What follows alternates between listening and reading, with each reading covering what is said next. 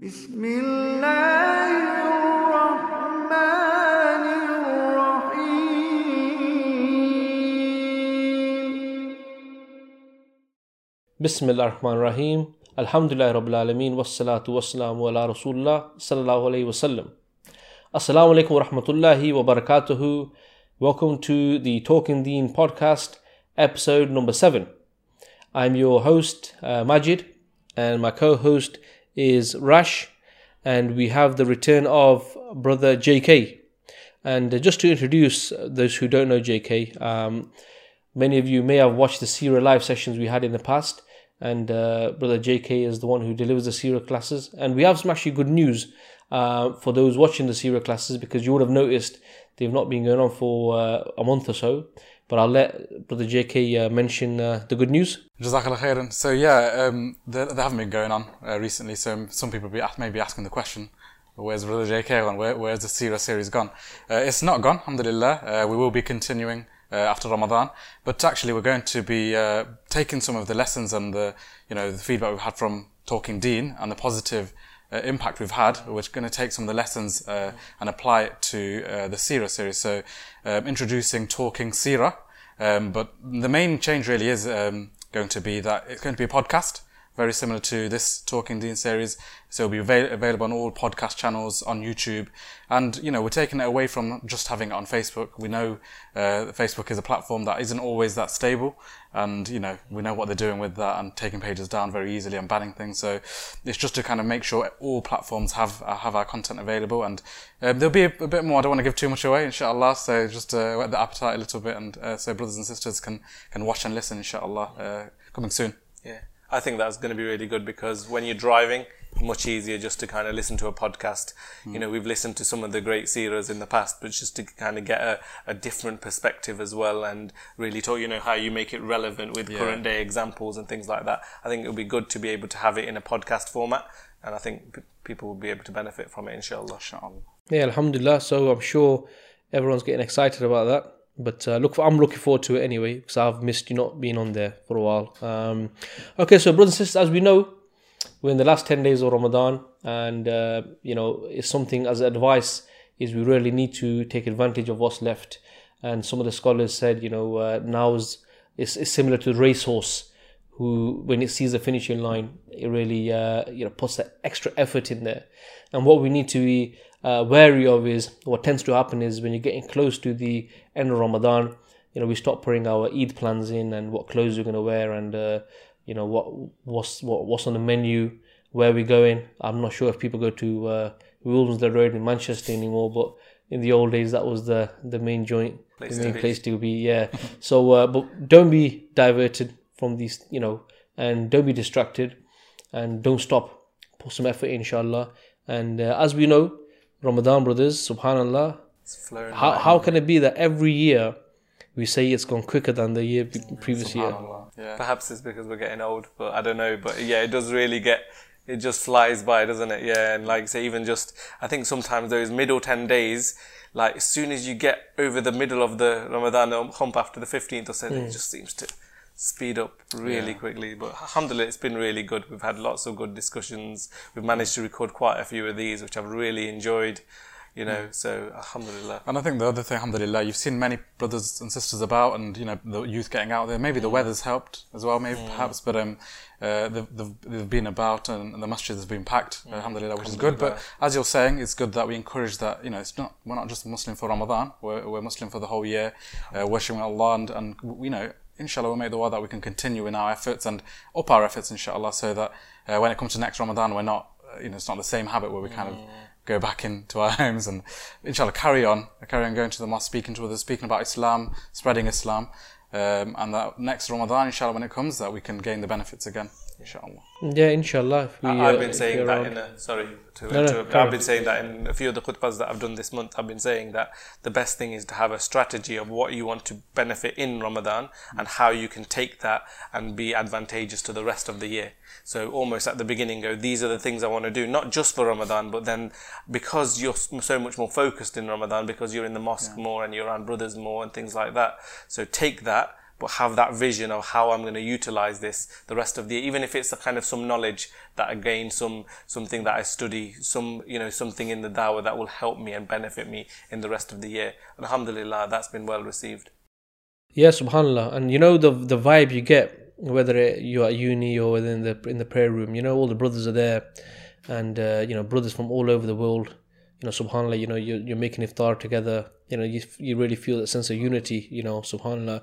But you know at the same time that also leads leads on to the the topic of discussion because you know one thing we see is that we're seeing that a lot of more youth or in the mosque. You see this, especially in Ramadan. And generally, you do see, you get a sense, and it's quite evident that Muslims are becoming generally more religious, more Islamic, especially the youth. They know more about Islam, and uh, and when Ramadan comes, you know, you see that uh, you see this energy energy within them, right?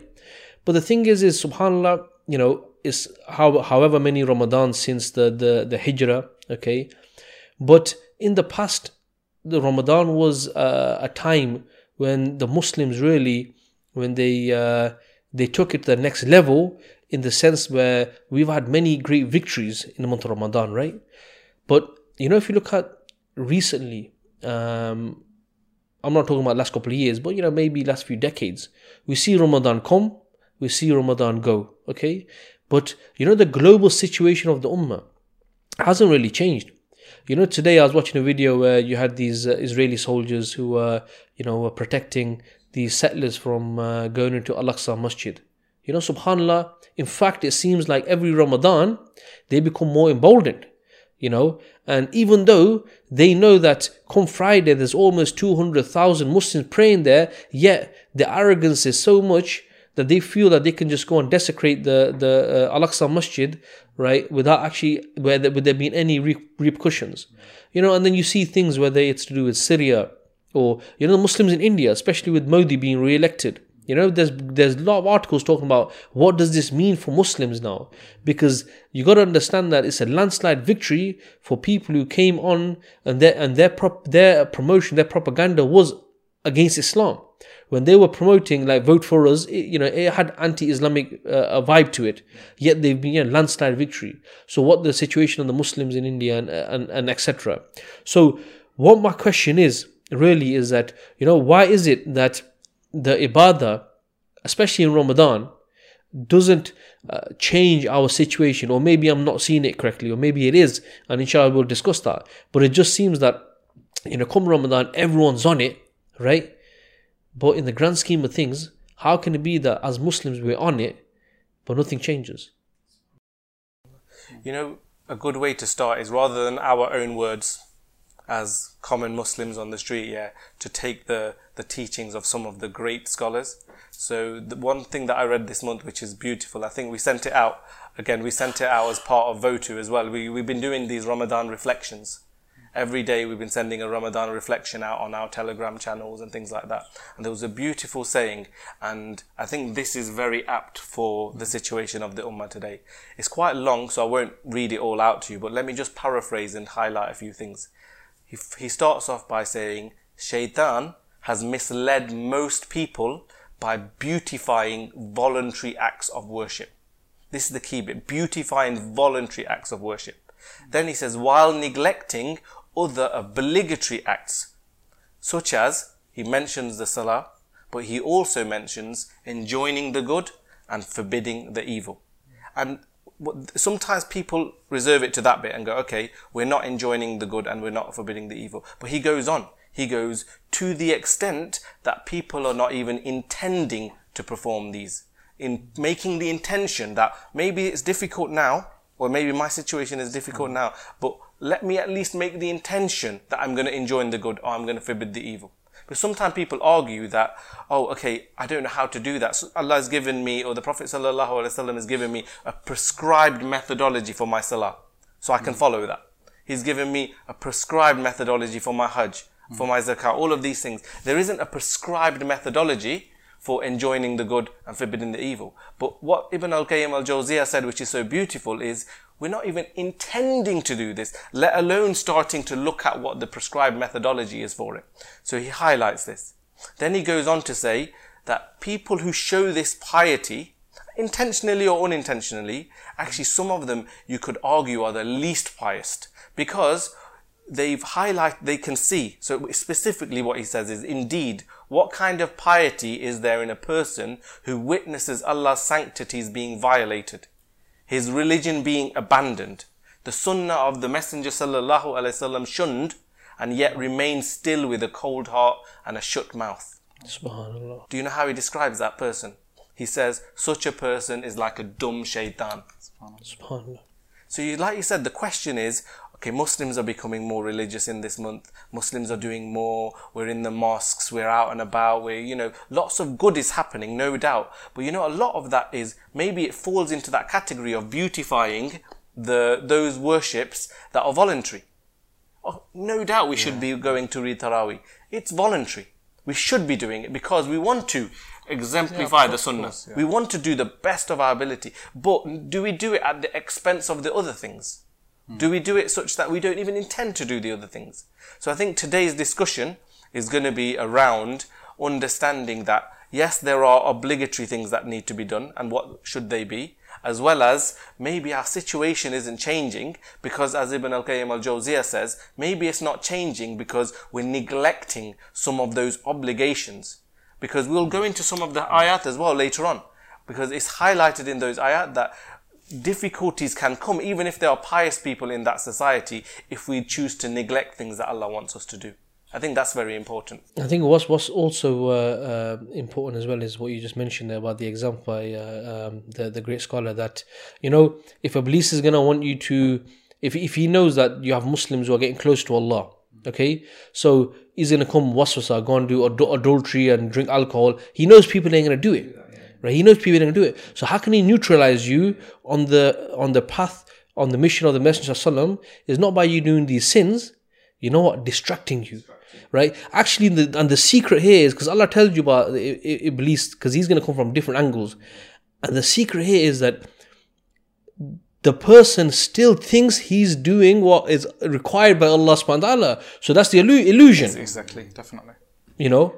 And know that it might, it, it will benefit you. All of those good Of things you're doing, you'll benefit you in the akhirah, no doubt. And it will benefit you in this life as well, inshallah. But the thing is that that doesn't mean we shouldn't be seeking those things that will aid our ummah at large, aid our situation at large. But that's that's what he's highlighting. That's why I find it so beautiful to read that those teachings, and it's quite long. So again, if you go on, if brothers and sisters go onto the Votu Telegram page or onto the Votu Facebook page, the full the full um, saying is there and some commentary on it. But it's beautiful because it gives us perspective of what we really should be doing. And this is Ibn uh, Ibn Al Qayyim. Ibn al-Qayyim, Yeah, Al-Jawziyah, rahimahullah, yeah. Now, subhanallah, this how, what century was he? quite early, isn't it? No, not that early.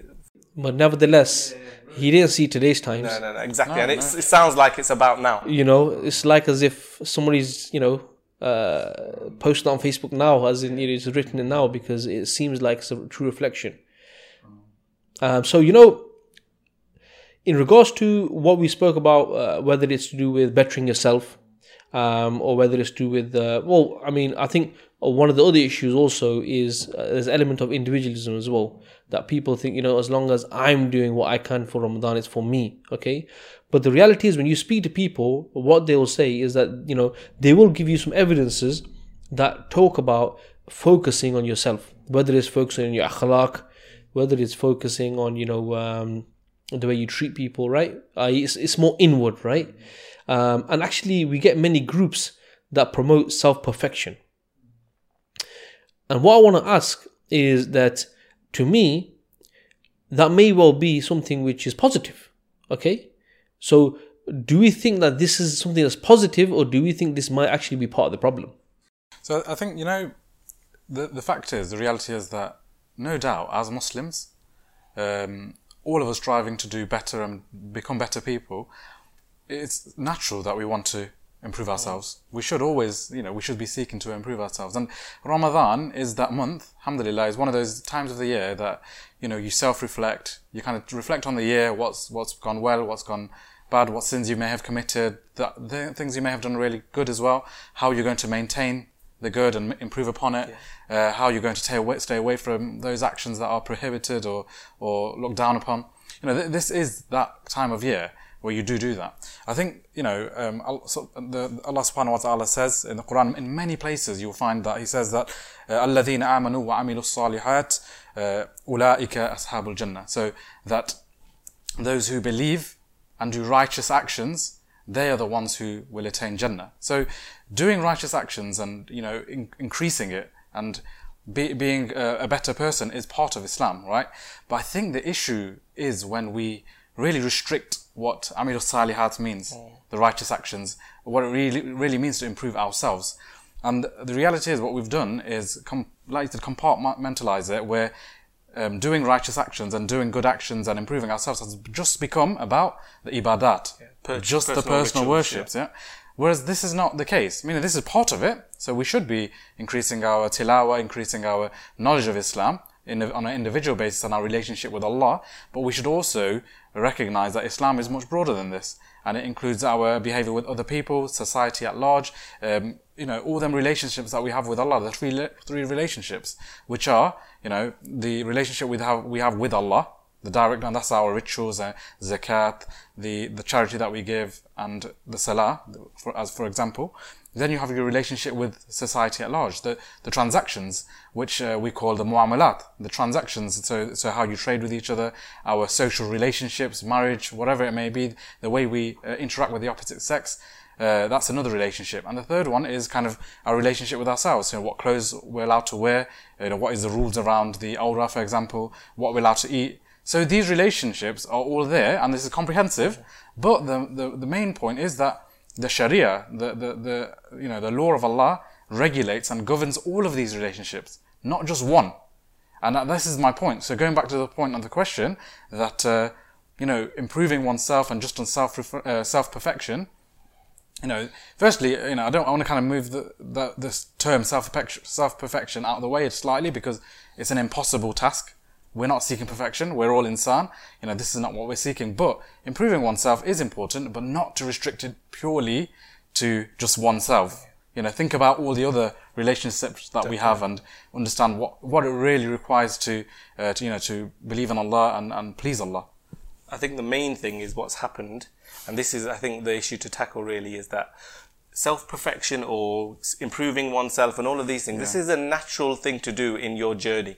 You have a journey there, you're constantly learning more about the deen, you're improving each of your actions in terms of your salah and all of these things. This is natural. But what is actually, some, some could argue it's a bit sinister.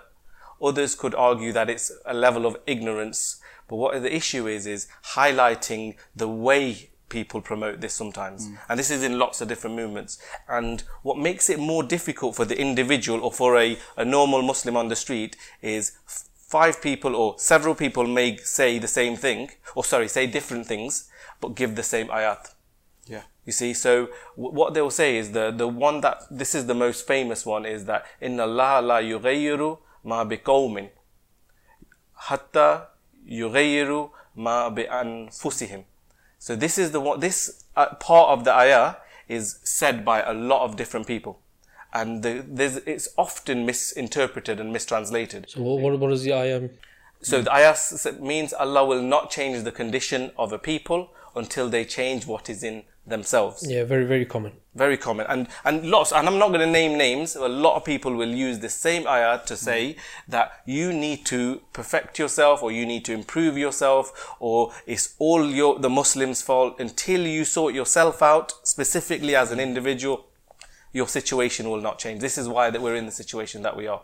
But you know, actually, when they use this and give different methodologies off the back of it, hmm. often they don't look at the actual words themselves. Because Allah mentions here, qawm, right in the middle. And he's does, that doesn't actually mean you as an individual. It means you as a collective society. It means people, not person. And this is very important because what happens is people take the ayah and then go, okay, so what I now need to do is, okay, I need to self-perfect or I need to improve my personal actions. And the methodology that's given is fix yourself, fix your family, then that will have a natural kind of progression onto the family next door or the neighbors next door and that all of a sudden this will rectify our situation.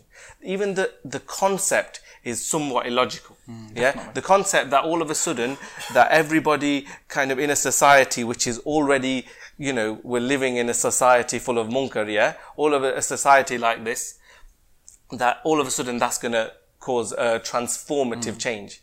This is not realistic in itself, but in addition to that, the verse is actually saying, the ayah is saying that you need to collectively work to this. You need to collectively change. And it's highlighting that only when we deserve it will Allah change our situation. And you can take a very simple example. You can take like the example of like boiling water. Yeah. You take that example and you say that, okay, if that water is cold, I'm going to take a few droplets out of it. I'll heat them up and I'll put them back in and see if that warms up the, the, the pot. It's not going to warm it up, is it? As soon as you take those hot droplets and put them back in the cold water, or vice versa, they're just Yeah. going to change back to what the majority is. So changing individuals and expecting it to have societal change is not realistic. What you need to do is you need to almost say that the system or the issues that are there, we need to look at them specifically and then Muslims need to come together and go what we want our solutions collectively from the Sharia of Allah subhanahu wa ta'ala and then that effectuate change. And this is where I think it's quite quite um, problematic to take this approach that some people and some groups sometimes use. I think you know, um, just say we obviously as as we we're in the West anyway. Yeah. Um, the thing is, is that you know, in regards to the society, from the societal point of view, you know, we know that the change from uh, uh, Darul Kufr to Darul Islam is going to happen in the in the Muslim lands, right? But one thing we can see though is that um, even though uh, you know geographically that change is going to happen in a certain area, but the ummah is one ummah, and we don't actually you know uh, divide ourselves and separate ourselves along these geographical lines, right? So wherever a Muslim is around the world, you know his uh, his vision and his uh, uh, mission and, and what he's working objective should be the same as Muslims, which is to bring back uh, the Islamic way of life, right?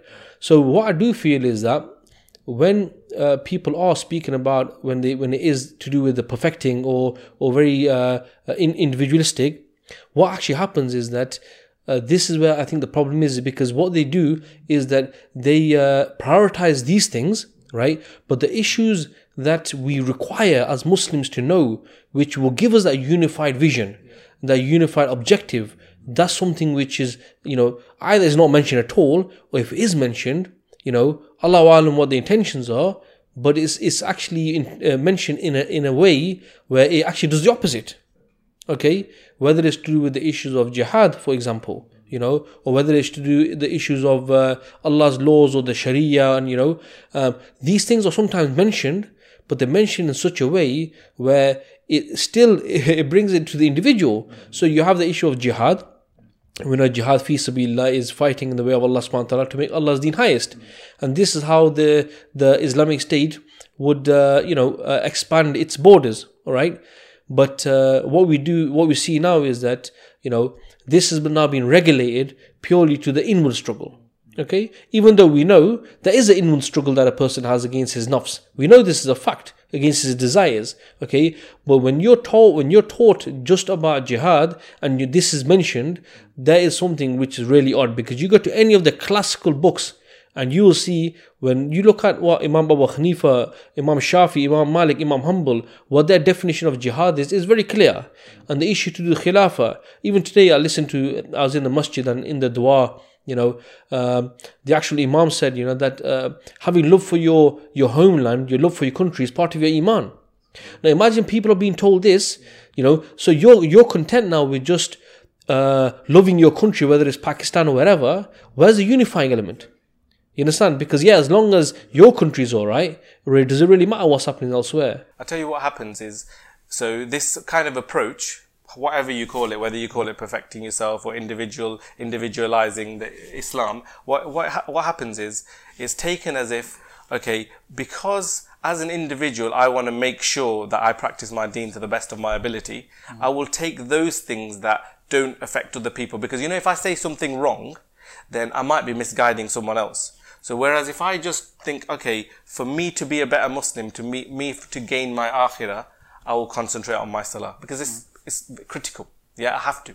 Yeah, so I'll concentrate. And then what sometimes pe- people will say is, well, you shouldn't venture into other things, like whether it be politics or whether it be telling people about the Sharia of Allah subhanahu wa ta'ala and other things because you don't have the knowledge for it. Yeah. Mm-hmm. But you know what? This is very dangerous because what you're doing is you're going to those people you're saying make yourself better. Firstly, you're not introducing those concepts in the first place. You're not mm-hmm. even mentioning that this thing, like you've said already, like khilafah or jihad, or we'll talk about, I wanted to mention bayah as well, what the bayah is. You know, these things, like oath of allegiance, these things are not even being introduced. And I'm not talking in technical terms. No one needs to understand these technically.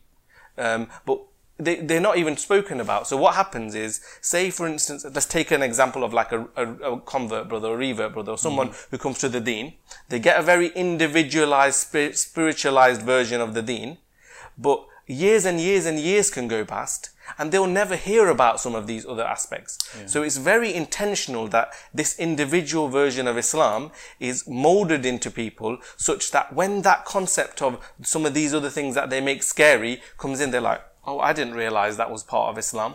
And that actually adds to your original point about about, uh, about uh, Imam Qayyim. Yeah. Uh, when he said that it come it'll come to a stage when people have no desire to do it. But if people don't know how, to, if, if you don't know, it, about it, you can't it, blame them. Exactly. yeah. Exactly. So this is very important. So this is where we need to make sure that people understand what Islam is collectively, and then otherwise, this kind of individualism, that's how, how it's going to have a negative effect on the society. Yeah, and you know the, the the key reason why you find this today, especially living in the West, you probably get it more, is because you know um, the system that dominates today is capitalism, right? That is the system today. Obviously, in this country it dominates, but even though across the whole world, even in our lands, uh, that system is the dominating system at the moment, right? Um, and the key cornerstone of capitalism is individualism right? I studied economics when I was at uni years years ago, right?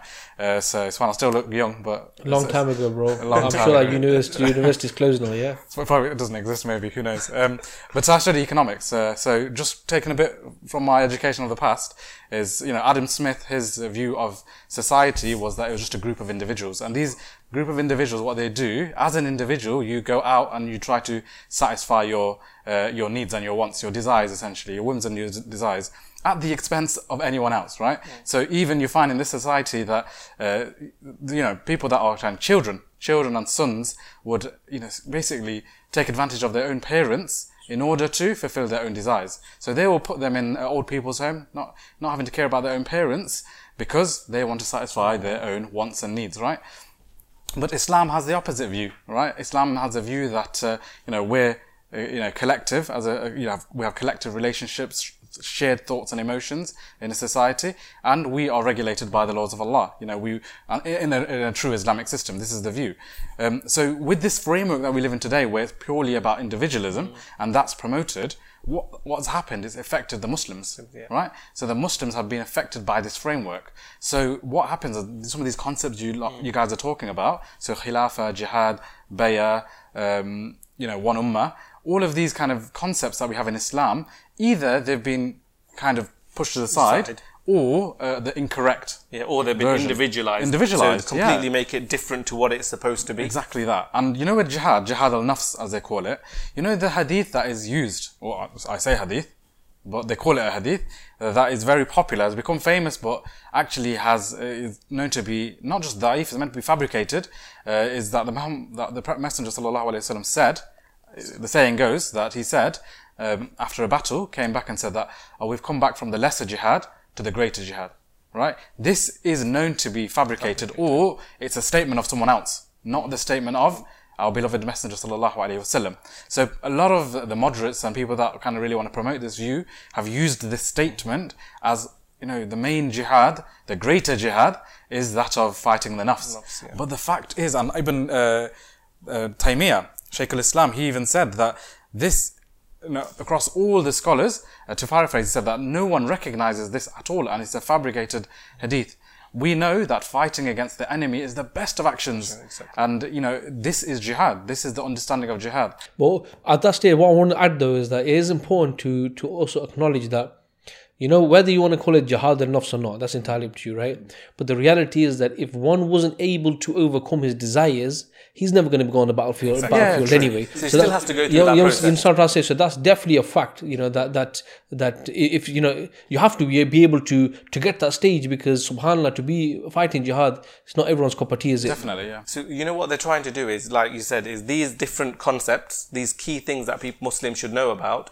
They're trying to take each of them and make sure that as a Muslim in a society that is non-Islamic, yeah, mm-hmm. be it here or be it in our Muslim lands, that we are content. That okay, if you know about those, Yeah. then you go, oh, okay, I know about jihad. It's jihad al-nafs. Put it over here.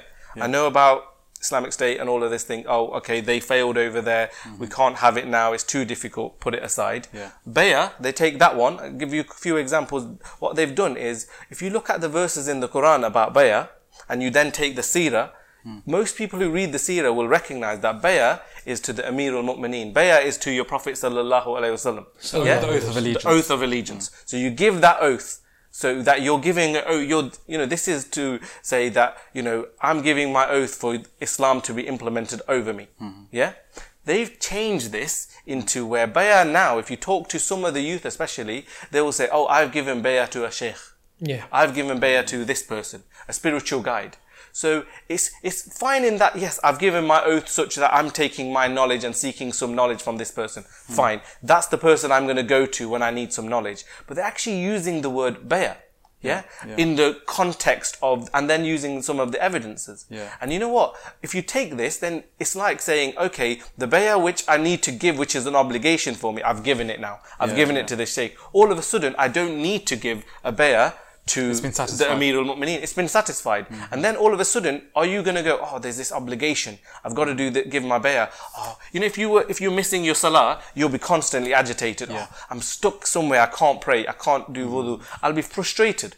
In the same way as if I know that giving a bayah is mandatory, is obligatory, I need to give it. If someone comes along and tells me, I'll give it to this guy here, you're, that's it, you're sorted mm-hmm. now, mm-hmm. then you would give it, wouldn't you, if you thought that was the correct thing to do. But actually, mu much of the evidence is you talk about an imam, and people get duped by this. They go, okay, because it says imam, I can give it to any imam. Hmm. But actually, the Mufassirin, when they looked at these evidences and said, when it says imam, it's talking about the Amir al-Mu'mineen. It's not talking about any imam. On top of that, people then go, oh, but it says imam. Maybe it's alright to be another imam. Hmm. But then, also the, the hadith that says that to give the bayat, your pledge of allegiance, and to a, a khalifa, if there's more than one imam, strike the neck of the latter, does that mean people are going to go around and, and strike the neck of the, every second imam that they see? Of course not. And we don't encourage that. On And we don't encourage exactly. That's completely incorrect. But that's you know, all of a sudden, it's so easy to take these evidences and completely conflate things. It's dangerous. Definitely, and that, you know that really highlights the point, the importance of knowledge. You know, Mm. definitely the scholars, and you know they do have a high status in Islam. However, as Muslims, we need to educate ourselves. The word, just on this point about imam, right? You know, the mufassirin and the historical uh, scholars, they know that another word for khilafah is the imama. Imama. Yeah. So the imama is that. That's why the imam. So that's the system, the imamate, and the leader is the imam. Exactly. So this is known. You know, it's not even. Exactly. you know, this wouldn't even be a discussion point. But what's happened is because of kind of a lack of knowledge and you know Muslims being used, and we, you know we can talk a bit more about this inshallah. But uh, you know th- there's a, there is a campaign to kind and of this really is not to blame Muslims. the individuals. That individual is going to be thinking, this person is more knowledgeable than me. He's going to know what this means more than I am. He's told me it's an obligation. I fulfill my obligation. Hmm. That person isn't really to blame there, is it? But the person giving the guidance, you've got to question that person. Absolutely, yeah, definitely. And you know the thing is, you know, uh, generally we when we think of ibadah, we we think uh, predominantly this is talking about the individual, but you know, Subhanallah, if one was to understand, um, and the JK did uh, touch upon it about the the three relationships, because Islam is a deen, it's not a millah, it's not a religion, it's an it's an ideology, it's, you know, which uh, covers all aspects of life. So if you were to even look at those those uh, obligations, those commands that we actually even think are individual, in fact, you'll see that there's a societal impact on them. Even your five pillars, even for example, your salah, you know, the salah itself, yeah, you pray as an individual, but in reality, look at all those uh, narrations that talk about people getting to the masjid as a jama'ah. Yeah, where's the societal aspect where for those people that are not praying, for those people that are not closing their shops on the day of Jummah, where's the where you know what happens there? So you see, even your salah has implication, zakat, and actually it's very important that we speak about this because you know nowadays people promote zakat as a charity. Subhanallah, zakat is a worship. Abu Bakr you know, he went to war for zakat you know and this is the right for the state and this is the right for the state to distribute. But nowadays you know is being promoted in a way where you know you want to build this here give your zakat. You want to do this here give your zakat you know. So even those things which we think are which we think are individual subhanallah even they have a societal impact. Well, you know, just on this point about zakat, recently I came across some. I'm not sure you brothers may have uh, recently seen there's some text message or some message going out there, really, um, basically kind of having a bit of a go at charity organisations that are taking more than they should be taking. So, so they get a wage some of the people, but it's beyond kind of the tax relief, right? So that means what they're doing is they're taking some of the donations that people have given out of their own money, thinking it's 100% going to uh, wherever.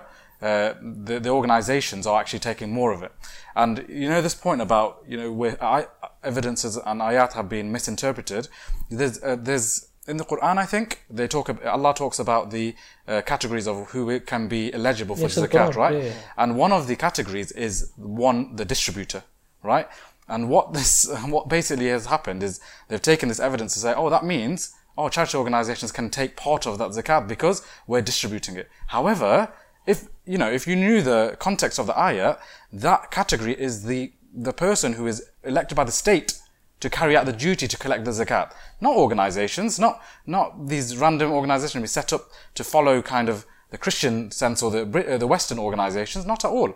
So again, what they've done is individualized these acts of ibadat and have misinterpreted ayat to the benefit. Subhanallah, and it just really makes it difficult for the average Muslim to understand what the true kind of interpretation should be. And regularly, when Allah talks about the zakah, He says established zakah. Yeah. Yeah, He says establish it. So we, we when we're listening as non-Arab speaking and we hear the word zakah, we're stood in Taraweeh, Salah, zakah. So, so we think, ah, at least, okay, Allah is telling us to give zakah. I need to fulfill my zakah. Of course. And that, that, that's one of the ways we should take it. But actually, if we look at what is actually being said is this as establish the zakah.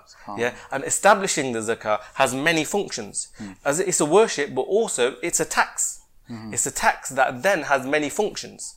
And those functions that that tax is used for, you, you see it, when you look back in history, you will have hmm. seen that the zakat, when it was taken, it was ensured that it helped with wealth distribution. It made sure people were provided for. It made sure the person who was allowed to collect it was legislated or actual and administrative function of the of the state. Mm-hmm. You know what's most dis, um, most insincere, insincere, I would say, and people might argue with this. What is most insincere is these charity organizations don't even have the sincerity to say, you know, in the absence of the true authority that should be collecting this, we're collecting it. Even though technically mm-hmm. they may not be allowed to even do that, mm-hmm. but where is the sincerity? Yeah. Where is the sincerity to say the issues the Ummah is facing are these? This is the correct solution for that. Hmm. In the absence of that, if they had some sincerity, we're going to collect it and we're going to try and help. Hmm. Where is the sincerity? There was a, a, a scholar, or not scholar, sorry, there was an imam who was saying, he gave a bit of a speech. He says, some of these charity organizations, we should critique them. We should say, look, hmm. you lot are showing like a cloak of, of piety. You're, you're a like, you've become a band-aid. He gave a good example. You've become the sticking plaster of Western foreign policy. Western foreign policy are destroying our lands and your zakat has become a sticking plaster for this. a sticking plaster which is dripping with the blood of our Muslim brothers and sisters. Yeah? They have some, they have a responsibility. If, if they've got most people's ears and eyes, then why are they not speaking about this? It's, it's a very important thing. And, and also the going back to the point you made earlier the fact that you know if you if you feel agitated now you know for example you know i'm not going to give my zakat to a charity organization right? So what i will do is i'll try to go out my way to find an avenue where i can you know perform this worship from allah subhanahu wa ta'ala and get it to someone who's eligible right? But there's always that element of you know trying to work out trying to find out you understand But so there's an agitation thinking that subhanallah, if the proper environment, if the proper apparatus was here, I wouldn't have to have this problem, right? But for the people who don't, who uh, just believe what these people, these organizations are saying, you know, this agitation is not even going to be there. The, you know, because you have to, you know, action action comes from uh, some sort of agitation. You know, you have a problem and then you work for a solution.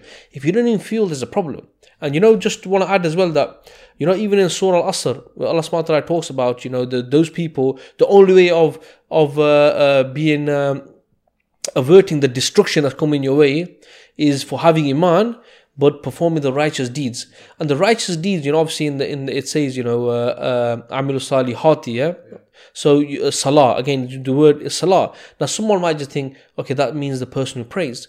But subhanallah I was reading a, a tafsir and uh, the Mufassir, what he said that when he's talking about salah, he says this is what it means to make salah. It means to make us right what was wrong. It means to mend what was broken. It means to bring order to chaos. It means to bring light to darkness. These are the actions that Allah subhanahu wa ta'ala likes to see from us. The actions that conform to His subhanahu wa ta'ala's law. The actions that will bring benefit to the world around us. The actions that will bring mercy and justice for all of humanity. It is the ending of suffering. It is the bringing of light to the darkness. It is bring, it is the bringing of mercy to pain. It is the bringing of order to chaos. It is the bringing of sanity to madness. Subhanallah. This is what just I mean this is probably even just one meaning of the of salah in that context. You know, so here, you know, subhanAllah, what we can see there is to bring sanity to madness. Today, the world is mad. You know, it's gone mad. To bring sanity is for us Muslims to be carrying Islam in the correct way. But if you're not told that, if you're not understood, if you don't understand it in that way, it's not going to impact you in any way whatsoever. Yeah, and all it does is pacify people. Definitely. It's, it's it, like it pours water over kind of the fire and just goes, okay, you could, you've done what you can. Yeah. As an individual, this is all you can do. You can give your zakat, and we'll, we've got someone to collect it, and sorted. You've done. Yeah, because you've it, done your it bit. saps the zeal, and you know we we talk about charity, but there's many other actions that do the same thing. Mm. Same thing. So you know, what charity walks, like you know, okay, part of charity, but you know, charity mountain climbs, Mm. things like this. That how has that got anything to do with the actual situation? You know, the other day uh, saw this video about these children talking about how their fathers have been, you know, murdered, and they, they they were asking, you know, what message do you have for your father? And Subhanallah, you just looked at their reaction, and you know, they're children. They're not even, you know, they should be thinking about playing and you know other things, right? But they're thinking about their own parents and have, have been killed through through the war in Syria, and you know when you see that, you see the situation and the reality that's really there. But then on the other thing, you're saying you're seeing some poster about let's bike for Syria. Don't don't get me wrong. I don't want to. Okay, the intention may be okay. However, does it actually solve anything in any way? Not even a little bit. So this is, you know, we'd really need to have that reality check and think, you know, But it's not just about charities, eh? it's like petitions Sorry, yeah, and, other and- things as and well, yeah. boycotts Lobbying. and lobbying and anything. So definitely. I think you were making a point earlier about, you know, that as Muslims, we've been influenced by, you know, the capitalism. absolutely. Exactly. The sincerity is there. No one's questioning anybody's sincerity when they're doing these actions because they want to do something. But what you need to question is the framework, that's promoting these things. The framework that's saying you can't do anything more, so do this. Yeah. You Yeah, can't do anything more, so do this. And actually, you would almost go, you know, if as a crude example, you removed all charity organizations and the situation in the, the, the Muslim lands was as it is, people would be much more as, agitated to do something. They would be like, but all of a sudden you've put something to fill that gap, which doesn't solve it, was never mm-hmm. meant to solve it, is because it's like I say, it's a worship and it's a tax and all of these things, and yet mm-hmm. the state, of, you know, year after year of giving and giving. That message you talked about, whether there's any truth in some aspects, one one aspect there was truth in is there's hundreds and hundreds of millions of pounds worth of charity that and that was in one year I think because it gave the name of like 20 different charities Yeah. and they're each one 20 million 15 million 10 million millions of pounds being given to our Muslim brothers and sisters in the Muslim lands but year by year our situ- situation is getting worse Yeah, well, getting you, worse You couldn't say that um, the Muslims are not generous. Generous. We're probably the all. most generous nation or collective of people than any other, right? In terms of what we want to give. But imagine that all of that. You know, it's not easy to give that kind of money for many of us. It's not. But you give it, and then actually, when it comes to the, what's the use of it? How much money have we raised for Palestine and Gaza? And then your point, uh, uh, the other point about the other actions that we're doing around lobbying the same governments that are responsible for the problem. How can you lobby the UN? How can you lobby the governments that are, you know, they are, is that going to the criminal who killed your, you know, family and saying, oh, can you help me? SubhanAllah, like, have we not really thought this through? Anyway, SubhanAllah. So you know, uh, so but what we can see though is we are seeing that um, a lot of Muslims are becoming uh, more religious. Yeah, we see this hundred percent. You know, there's all more awareness. We see, you know, I, I can relate from a time when, you know, uh, not too long ago, but you know, when uh, Islam really was purely a cultural thing, and you know, you went to the masjids, it was just the, the old lot. Um, and no one was really interested, right? And some, and in those days, in all honesty, you learnt your what what was Islam from your RE teacher in school, and even that made you feel embarrassed for being Muslim, you know, because the way they used to portray it.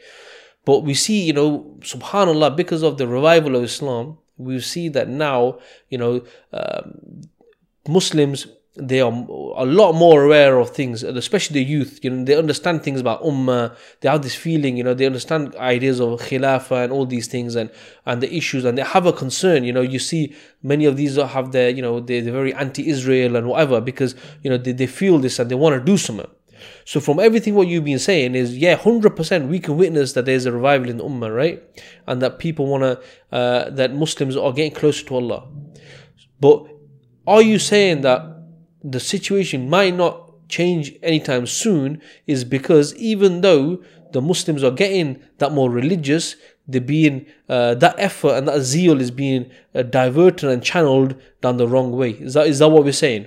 I, I, you know, alhamdulillah, that it is very promising to see the youth and those that, you know, that, you know, because they're in this society, society that's full of fitna, but alhamdulillah, it's very promising to see that the youth are still, you know, coming towards Islam. Alhamdulillah, that, you know, no doubt that is very promising to see. Um, but as you're saying, we also need to be wary, wary of the dangers that are out there as well. So um, we know that there's a certain version of Islam that's being spewed out, right? Whether it be kind of on the podiums of the mosques, uh, in you know certain events and wherever, all these different platforms and social media now, uh, the many different platforms, a certain version of Islam is being spewed, which is apolitical.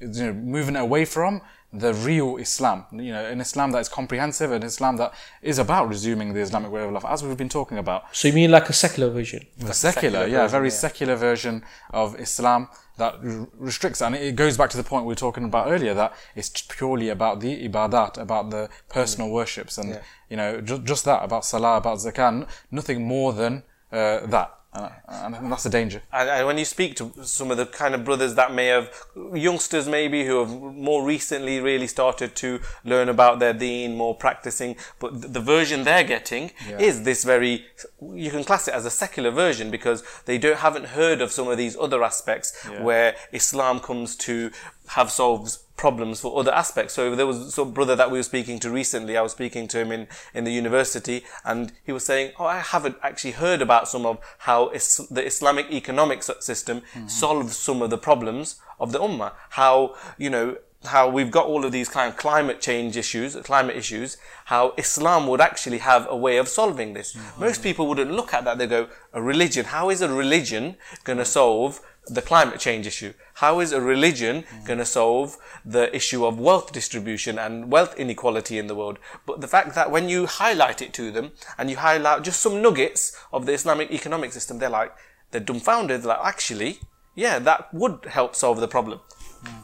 So these things are, this is where you see the secular version of Islam having really kind of taken root. And I would also say, you know, you mentioned the point about, you know, we live in this very capitalistic kind of environment.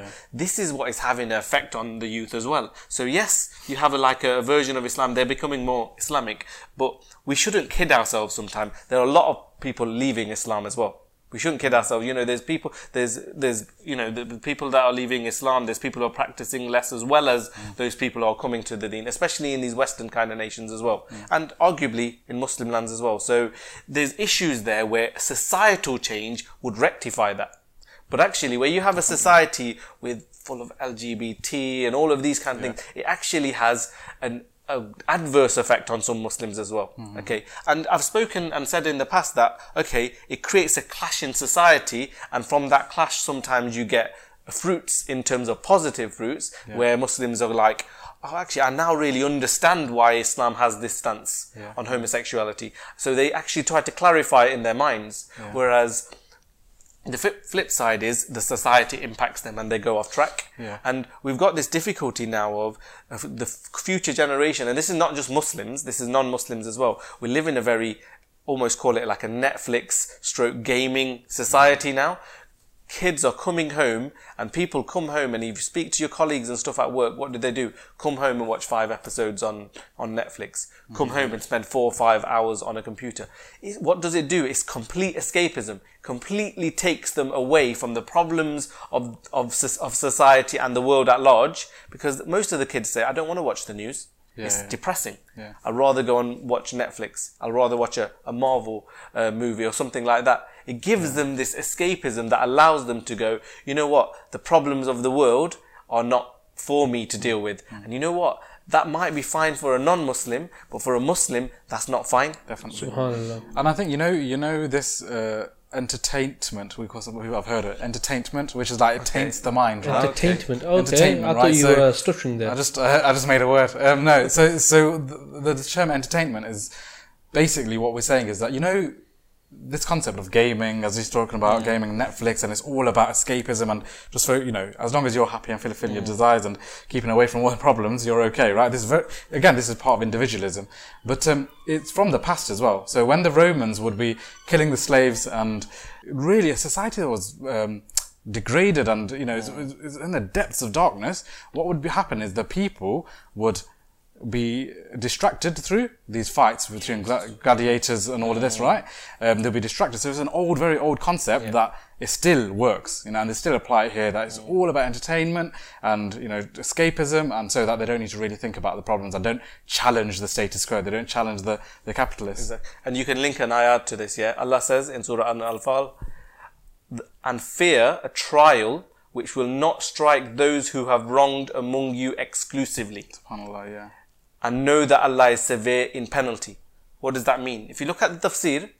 And you look at uh, what the Mufassirin have said, it said that even if you as an individual are very pious or people are pious in that society, you know, if they don't go out and try and rectify the fitna in society and how and effectuate societal change, then Allah won't look at whether you're pious or not pious. That that society is getting destroyed. Definitely. Or, or there will be severe punishment. Because Islam isn't this deen that is individual that I just look after myself. Mm-hmm. It's this deen that wants to make sure it solves all of man's problems. Yeah. It's this deen that wants to say, when you implement this deen and when you apply the Sharia laws, then that whole system, it's a lot easier to do good and a lot more difficult to do sin in that society. You see, then it's like that melting pot example again, because it has that whole effect where now you've warmed the whole society up mm. and people then are kind of gravitate towards good. Yeah, yeah. And then enjoining and the good and forbid the e- forbidding the evil becomes Part of nature. part of Yeah, nature yeah, in that particular society. It's very important. And then all those obligations that either we don't know about or that we're not carrying out, then Yeah. they you, you can start to do them again. But we need to do them in a difficult situation because we want to get the reward for it. Well, do you know the the example you give about society affecting the youth as well? Mm. You know the fact that actually, you know, if you live in a society that is dominated by their way of life, the other way of life, right? So the education system will be, you know, dominated by this. So, like you said, LGBT freedoms, liberalism would be the main things that are being uh, spread across. And you know, we've spoken about it in pre- previous uh, Talking Deen podcasts, where you know the Brunei example and all of this. Uh, you know, so I won't go through the detail of that. But you know, society does impact uh, the Muslim youth, but there's something else as well. You know, um, through the government prevent scheme or the countering violent extremism scheme that's more global scheme uh, worldwide being being led. It's a campaign against Islam essentially, targeting the ideas of Islam and the Muslims themselves. And the the, diff- the you know the problem we have really is that government imams and stuff. When I say government imams, I'm not talking about every imam, but um, there's a group or an organization called Imams Online. These are groups that are being funded by Prevent. There's evidence, you know. I'm not just saying this. and this. directly you can link them all the way back to CVE in America yeah. via the research institutions, right down to individual activities that took place after specific terror events. Yeah. There's evidence of it. There If is, yeah. anybody wants to look at it, they just need to search for things like controlled spontaneity. Yeah. or they search for things whereby after certain incidents have happened, let's bring out, let's look at what people said on the ground. Yeah. A lot of that gets covered up. Yeah, definitely. You know definitely, the example of you know where the Finsbury Park attack happened, that. Um, at that occasion, what happened was, you know, there was that imam that got involved, Yeah. and he was involved in um, stopping, like a lot of the youth beating up the guy or Yeah, yeah. practically killing the guy who just ran over one of the worshippers. Mm-hmm. Yeah, but actually, what happened was that was intentionally afterwards promoted so heavily to the extent that you know some of those youth, when you go back to them now, they're quite frustrated. They're saying that we didn't go to lynch that person. That's what the the media wrote about us. Mm-hmm. But actually, there's links to someone being there who promoted that imam to make sure that he gave a very softy softy interfaith type message. Yeah, And you know who that guy was? That was that. that Sir, Siraj Warraich, I think his name is. Which is, yeah, Yeah. he's the part of Imams Online. exactly, and, and faith, Faith, associates. Faith Associates, sorry, yeah. So all of these organizations, they link back Yeah. to the White House. They will link back to the CVE. definitely. They're linked to Prevent. If we question Prevent so heavily, why are we happy with these imams that are linked to all of these other organizations being funded by the very same institutions? And that, we should question why, that. Definitely, because I think that, that's the issue with the youth, right? Like you said, it's really promising to see them coming towards Islam, but if they're being taken away to a certain di- direction through these kind of platforms where, uh, you know, government imams, you know, government people that are really trying to direct the Muslims and speaking on behalf of the Muslims and kind of saying, sharing messages about interfaith, messages about kind of, uh, you know, peaceful coexistence with everyone. Oh, it's okay to, you know, to be gay and Muslim and all this, you know, basically BS really. Um, they're really make, trying to make this the norm so that Muslims accept this. Inshallah, I, I pray that they fail, but you know we all pray that they fail. But this is the reality that's out there, so we need to guard against. But but also, you know, if you think about the same the same people, whether you, I don't even want to call them scholars, but you know, the issue. If you look in the Quran, how many times Allah Subhanahu wa Taala reference enjoying the good, forbidding the evil? So many times. In fact, in one of the ayats, Allah says that uh, you are the best nation sent to mankind because you enjoin the good, forbid the evil, and believe in Allah. And you see here, the and believe in Allah is actually putting enjoying the good, forbidding the evil on the same level as believing in Allah, right? So, you know, these ayat, we will hear them in the Taraweeh, you know, we'll read them, uh, your people will tell you about it. But the reality is, is that either we don't know about it because these people, these people you're talking about, they're not letting the the youth uh, understand what these ayats really mean, and or we don't actually want to do anything about it, and we're content with saying, brother, the least we can do is make dua. The least we can do make dua, you know. But the reality is that those people, when they say the least we can do is make dua, you know, unfortunately, they know deep down there's more they can do, but they are just like settling with the least. But subhanAllah, there's a hadith of the Prophet when he said, Oh people, Allah says, enjoin good and forbid evil before you call me, and I will not reply to you and before you ask me and I will not give you and before you seek my forgiveness and I will not give victory to you. So here in this hadith the the prophet I'm saying is that you know we need to be enjoying the good forbidding the evil and then we need to expect the victory and expect the help of Allah subhanahu wa ta'ala. But we are content on just brushing these things. And to be honest with you, this key issue of enjoying the good, forbid the evil, you know, you, you, it's not it's no surprise why these people like these imams online they don't speak about it. Why? Because these people they their message is accepting the status quo as it is. Is is finding the common uh, common uh, areas with the with the uh, the non-Muslims and etc. to live happily and and you know, but enjoying the for, for good, forbidding the evil is quite clear and actually to these people that promote this view is actually quite intolerant. But we know this is not intolerant because one actually well in reality as muslims anything which is uh, which is evil is intolerant. And what is good we find it as tolerant right? So you can understand then when we think about globally the issue where uh, muslims are not participating in the work to uh, change our situation like what rash was saying earlier the fact is that you know before in the old days well actually i'm not going to say old days because i'm going to put myself in that in that that era of time but in the you know uh, couple still- of years couple of you know, couple of decades ago shall we say right? At that time you had people who weren't practicing i.e muslims they didn't know about islam right? So now the awareness of islam is amongst the muslims so what does iblis do? He pulls out his next maneuver. So what does he do? He beautifies those things which actually uh, you think you are doing what you need to be doing. And alhamdulillah, like Rash pointed out, those things are important.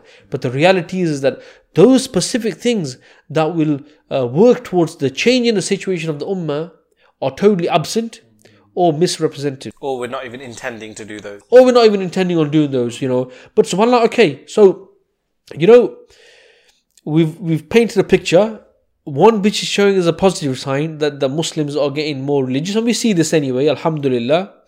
But at the same time, we see that there is a lot of uh, uh, diversions and, and obstacles put in our way. So, our situation, someone may say it's impossible, um, especially with the with those that we're up against. Seems like they have unlimited resources. You know, what's your angle there then? You know, because at the end of the day, some people might think, well, if the if the situation is so dire, then what can we actually do? Well, you know, do you know the, this statement that if a nation is powerful and has wealth and has all the resource, they will never fail. This statement in itself is untrue. Like the fact is, nations do not rise and fall due to their wealth Or the material. or their material wealth or their resources. They don't. Um, I went to Egypt recently, um, a few about a month ago. I went to Egypt, and um, you know I saw the the pyramids and the Sphinx, and you know they're grand, grand, massive um, structures, right? And Subhanallah, it does make you reflect that these empires, Firaun, was a huge, powerful entity, but where is he now? All that remains is this, just ruins, really, just ruins that are just there. And it just makes you think, subhanAllah, Allah subhanahu wa ta'ala says that this is a sign, this is an ayat for the men of understanding that, you know, travel up my land and see what happened to those who didn't believe in Allah, those who were sinful, you know? And what this, what this really gives us, this kind of motivation and inspiration is that no matter how big a nation is, they, if they are not upon the truth, they will fall. And no matter how small a nation may be or weak a nation may be, uh, if they're upon the truth, they will gain. And you're, I don't want to repeat the, the, you know, the example of last, uh, last Talking Deen podcast, but the example of Badr is a clear example of this, right? They were weak in terms of their number, like in terms of their number, their size, they were weak, they, they were lightly equipped against the Quraysh who were heavily equipped, knew the battle, they, you know, they, they were very, um, prepared for battle with their numbers, but who won? The one that was on the truth. So this is a really good example because one may argue that with Egypt and with kind of Ad and Thamud, Allah's signs came, Allah's destruction came.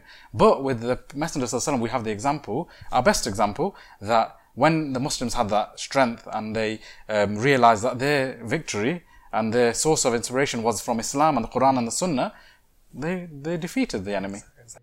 So you know, uh, certainly we were speaking about the the greater enemy, but reality is, I think what needs to happen is we need to look inward.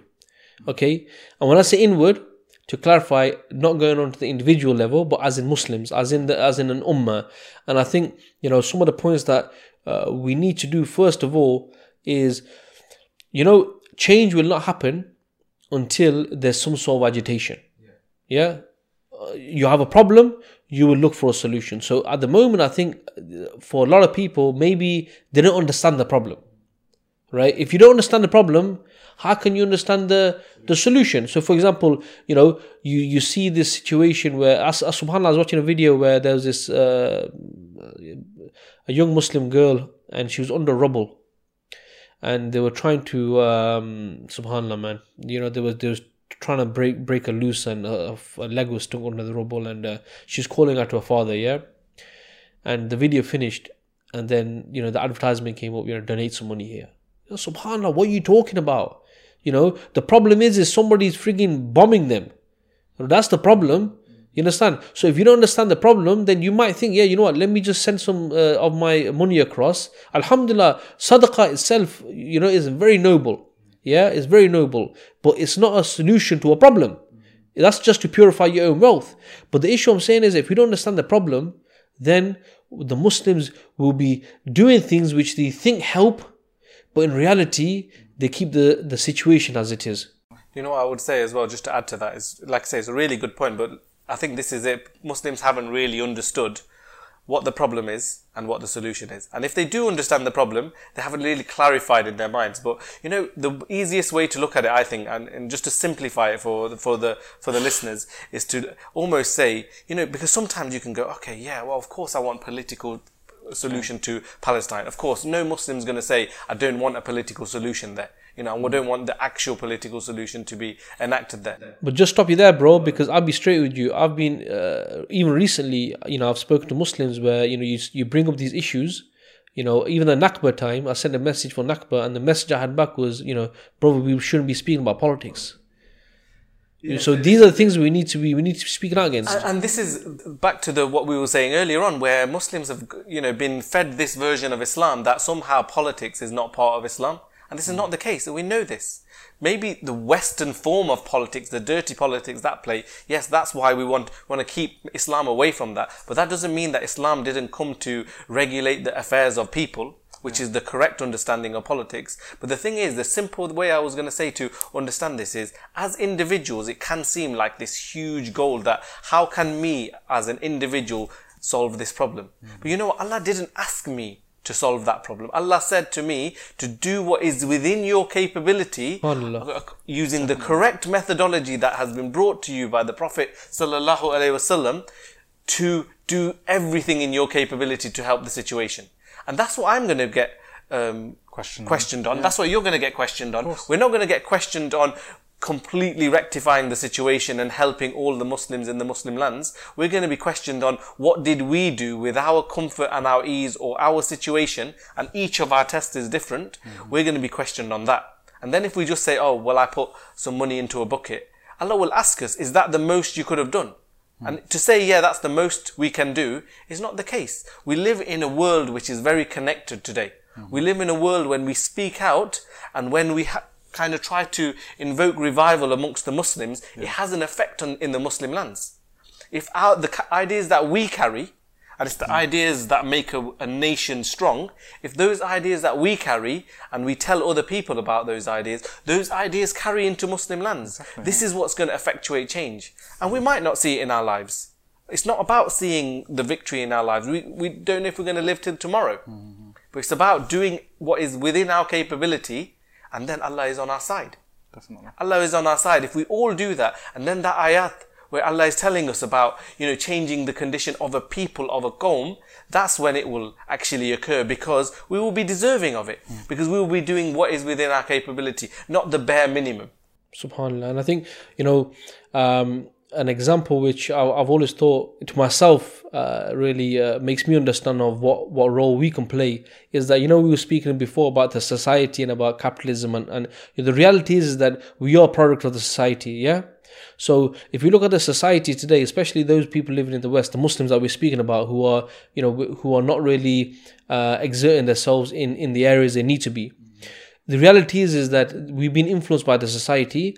So imagine now you have a conveyor belt, okay, and that conveyor belt now you have you have every single one of us we're on this conveyor belt, okay. The reality is is that what's at the end? What's at the end is Jahannam, okay. And what what they're doing is think about it. Kids nowadays they all want to play Fortnite. You know, a lot of people, their interests are the same. Why? Because there's a few people sitting there who deciding what shall we make the new thing in and out, right? So in reality, we're like robots. But what's happened, subhanAllah, through the mercy of Allah subhanahu wa ta'ala, is a few people on this conveyor belt, they realize now where this is leading. So what they've done is they've made the choice of coming off this conveyor belt. Okay.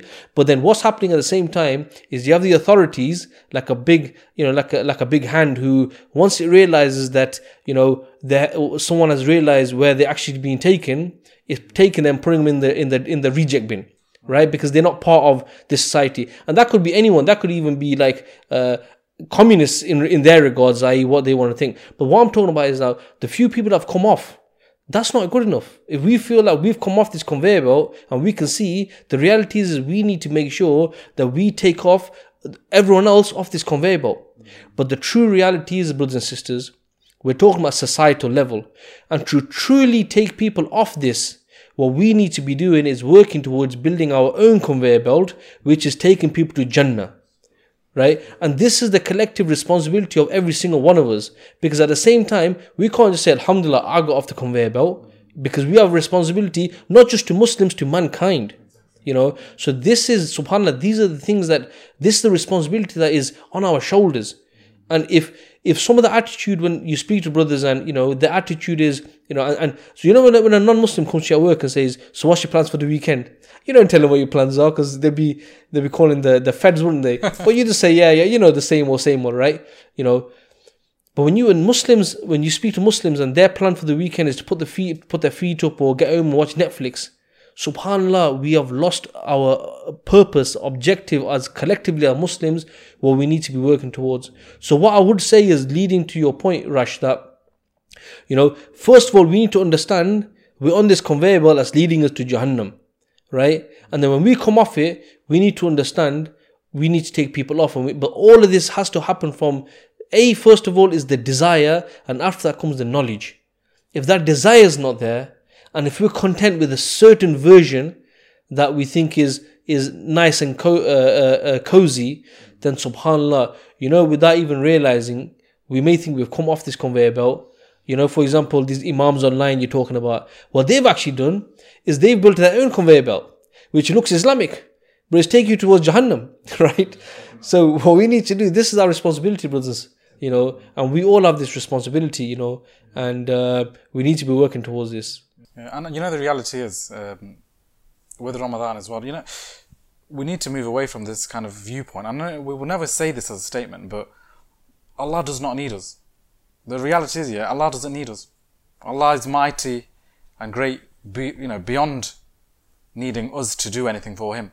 It's us that needs Allah. Yeah. It is we that need salvation. Allah doesn't need us. Allah subhanahu wa ta'ala says, وَاللَّهُ الْغَانِيُّ وَأَنْتُمْ أَنْتُمُ الْفُقَرَاءُ وَإِن تَتَوَلَّوْا يَسْتَبْدِلْ قَوْمًا غَيْرَكُمْ ثُمَّ لَا يَكُونُوا أَمْثَالَكُمْ Allah is free of need, while you are the needy. And if you turn away, He will replace you with another people, then they will not be the likes of you. So Allah is telling us, subhanAllah, that He does not need you. He's free of need, has no need whatsoever. It's you that is needy. And if we don't do the required action, what will happen? He will replace us with people who will. And this goes back to your point that just because we might not see the change or can't vis- visualize the change or it's, you know, going to take 30 years or whatever it may be, the reality is we need to do our bit for the next generations and then Allah will, will help us and, and, you know, give us Jannah inshallah. Yeah, and uh, even the very simplest example of that is if you just imagined that there was you stood in front of your Lord on Yom Al Qiyamah and say you were, do you imagine crudely you just did all the Sunnah prayers and none none of the Fard prayer in your life, and you were surprised by all of the sins that on the scales Yeah. because you didn't do your Fard. Actually, that would be like knowing that there's obligations to be done in this life, like enjoying the good and forbidding the evil, and not doing them, and just restricting yourself to the the recommended acts. So it's just just to yeah. visualize Yeah. a bit of an anal- analogy to end on. Yeah, subhanallah. So inshallah ta'ala, I think, uh, you know, many points were said there and uh, some, some notes have been jotted down uh, in regards to some things we should, we can take away. So first thing I think, you know, is important that uh, we must understand that improving ourselves is mandatory. This goes without saying, right, in Islam. But the approach that's used by mainstream movements um, are either sinister or either ignorant. And I think the main thing is that as Muslims, you know, we must understand that our condition is going to change when we as Muslims work collectively for this change. And for that, subhanAllah, you know, we must understand the plans against us for a start. We must be aware, politically aware of what's happening, and we have to, before anything, have that desire to dedicate our lives um, to this. Because, you know, brothers and sisters, Brother Rash made the point about capability. The reality is, is you know, uh, everyone's situation is their own.